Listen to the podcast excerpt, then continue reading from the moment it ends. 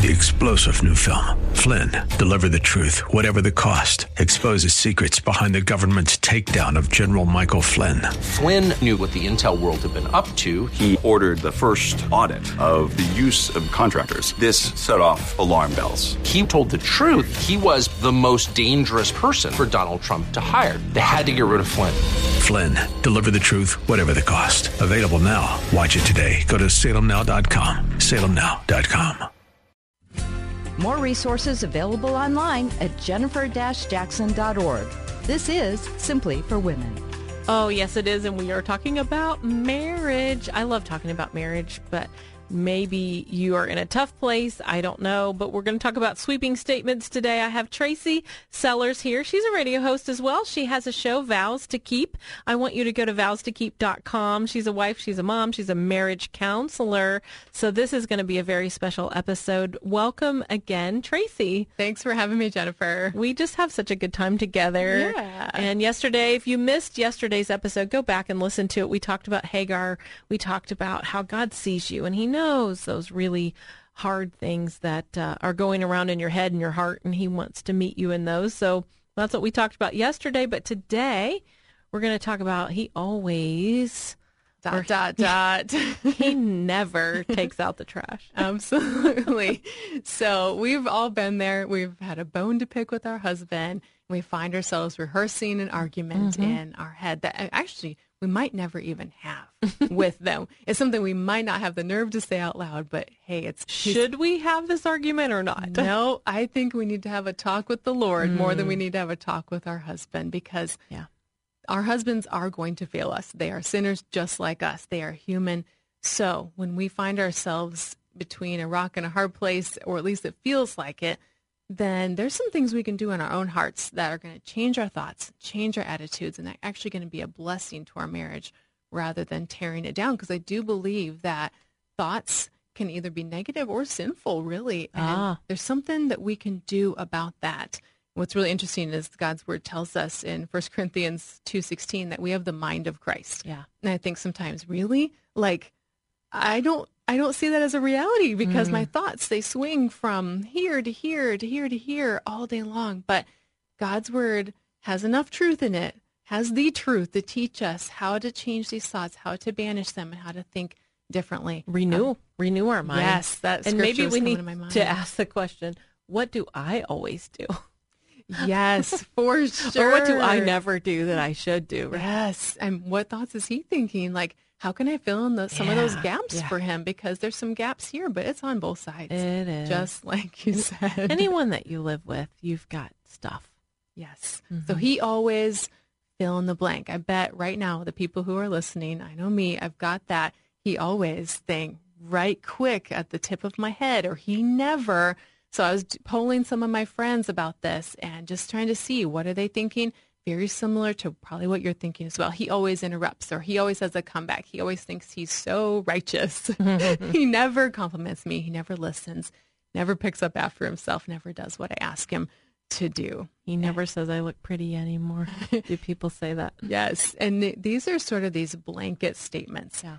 And that's where it can get into dangerous territory because we know it's probably not always true. Sure. Like he does help out. Mm-hmm. He does compliment me. We do go out on dates and I can become very bitter and resentful mm-hmm. if I'm actually telling myself lies.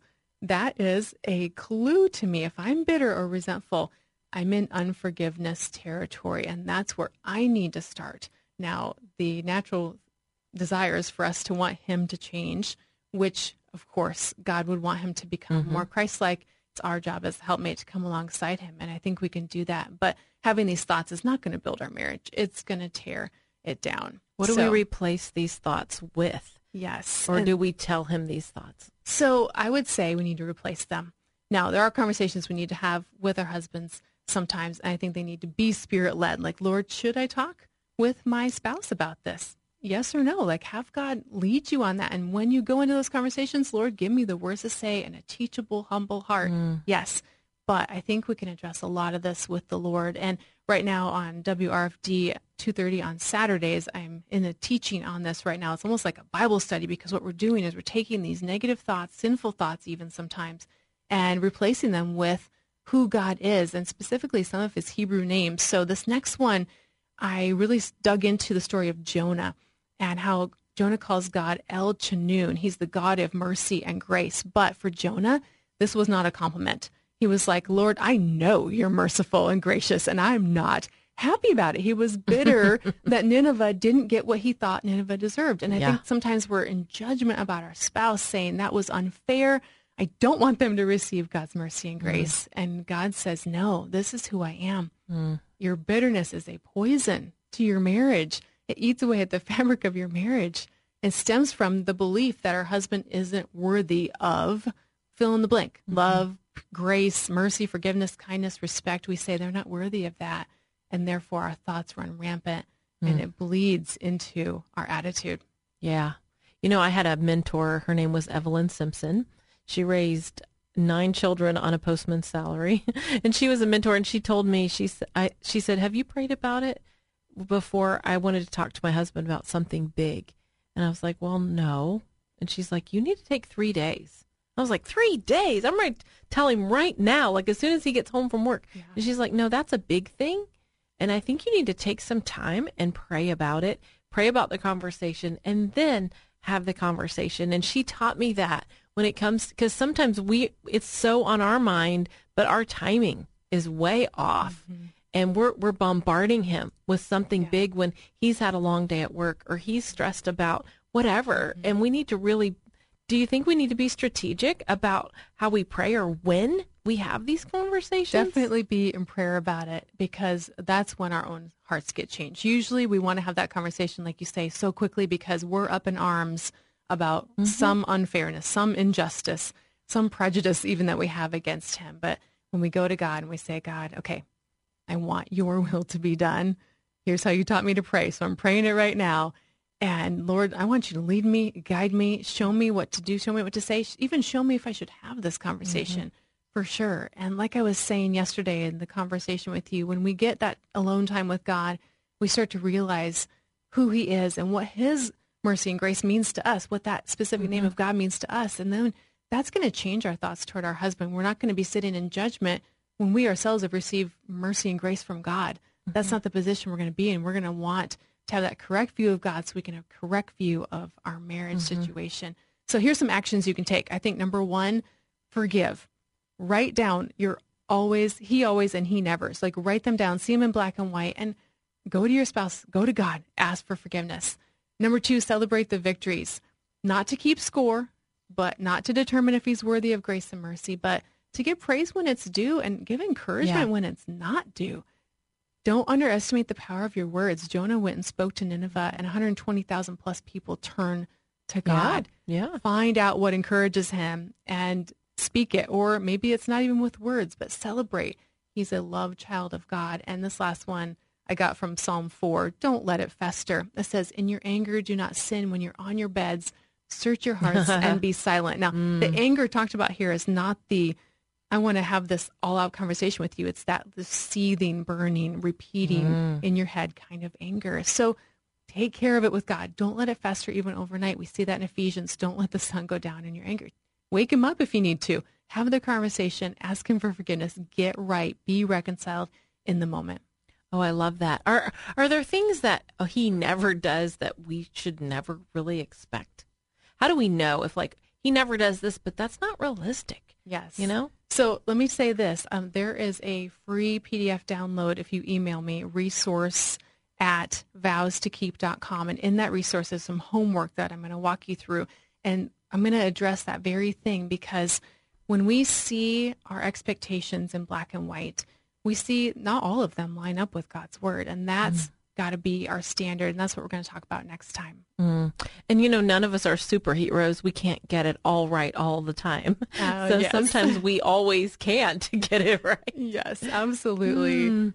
We want to not indulge in what we feel is our right. Sometimes we feel, hey, I've got a right to a little bit of self pity right now because he's not meeting my needs. I've got a little right to some self righteousness or even selfishness. Selfishness. I mean, come on, he's been neglectful on something so important for so long, and I'm so tired of it. But just like Galatians 6 says that when we sow, we reap what we sow. So we want to sow to the spirit and not to our flesh. And I think when we just hold on to these standards, these thoughts, then we are really basing um, his performance on our standards, uh, not on God's. And we have to get out of that territory and say, God, I forgive him. I'm going to love him with your kind of love, even when I don't think he deserves it.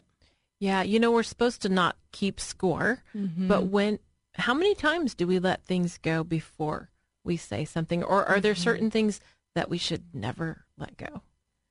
I think that the things God has called your husband to do, like be a spiritual leader, to be displaying the fruit of the Spirit in his daily life, those are things that I think we have the privilege of coming alongside of him and helping him to be more Christ like. If it's in God's word, if something that God's word is asking him to do, it would be unloving to not say something. It would be unloving to not try to do what Matthew 28 says to go and make disciples. Like our job in our homes is to disciple one another with God's word. But if it's something that is just your standard, then it is time to let it go. Yeah, I think that's a prayer point. Like, God, what do I need to let go of? Mm-hmm. That is just maybe it's time. Yes. God will help us weed through that, won't He? Maybe it's just me and this isn't from the Lord. Yeah, maybe some things aren't realistic. We have to keep that journal out. We have to keep that Bible out. We have to keep a, uh, we just need to take a knee, get on our knees and say, Lord, help us in our marriages. Help us to communicate your love to our spouse, right?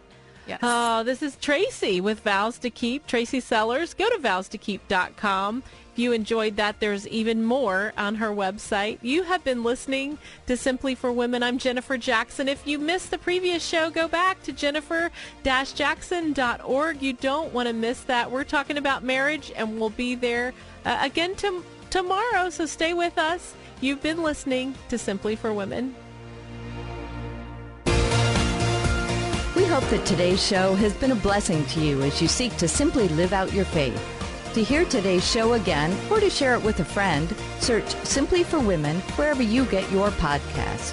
Or visit Jennifer's website at jennifer-jackson.org. That's jennifer-jackson.org. Thanks for joining us on Simply for Women. Take time today to simply be. Simply be with God. Three star general Michael J. Flynn, head of the Pentagon Intelligence Agency, knew all the government's dirty secrets. He was one of the most respected generals in the military. Flynn knew what the intel world had been up to, he understood its funding. He ordered the first audit of the use of contractors. This set off alarm bells.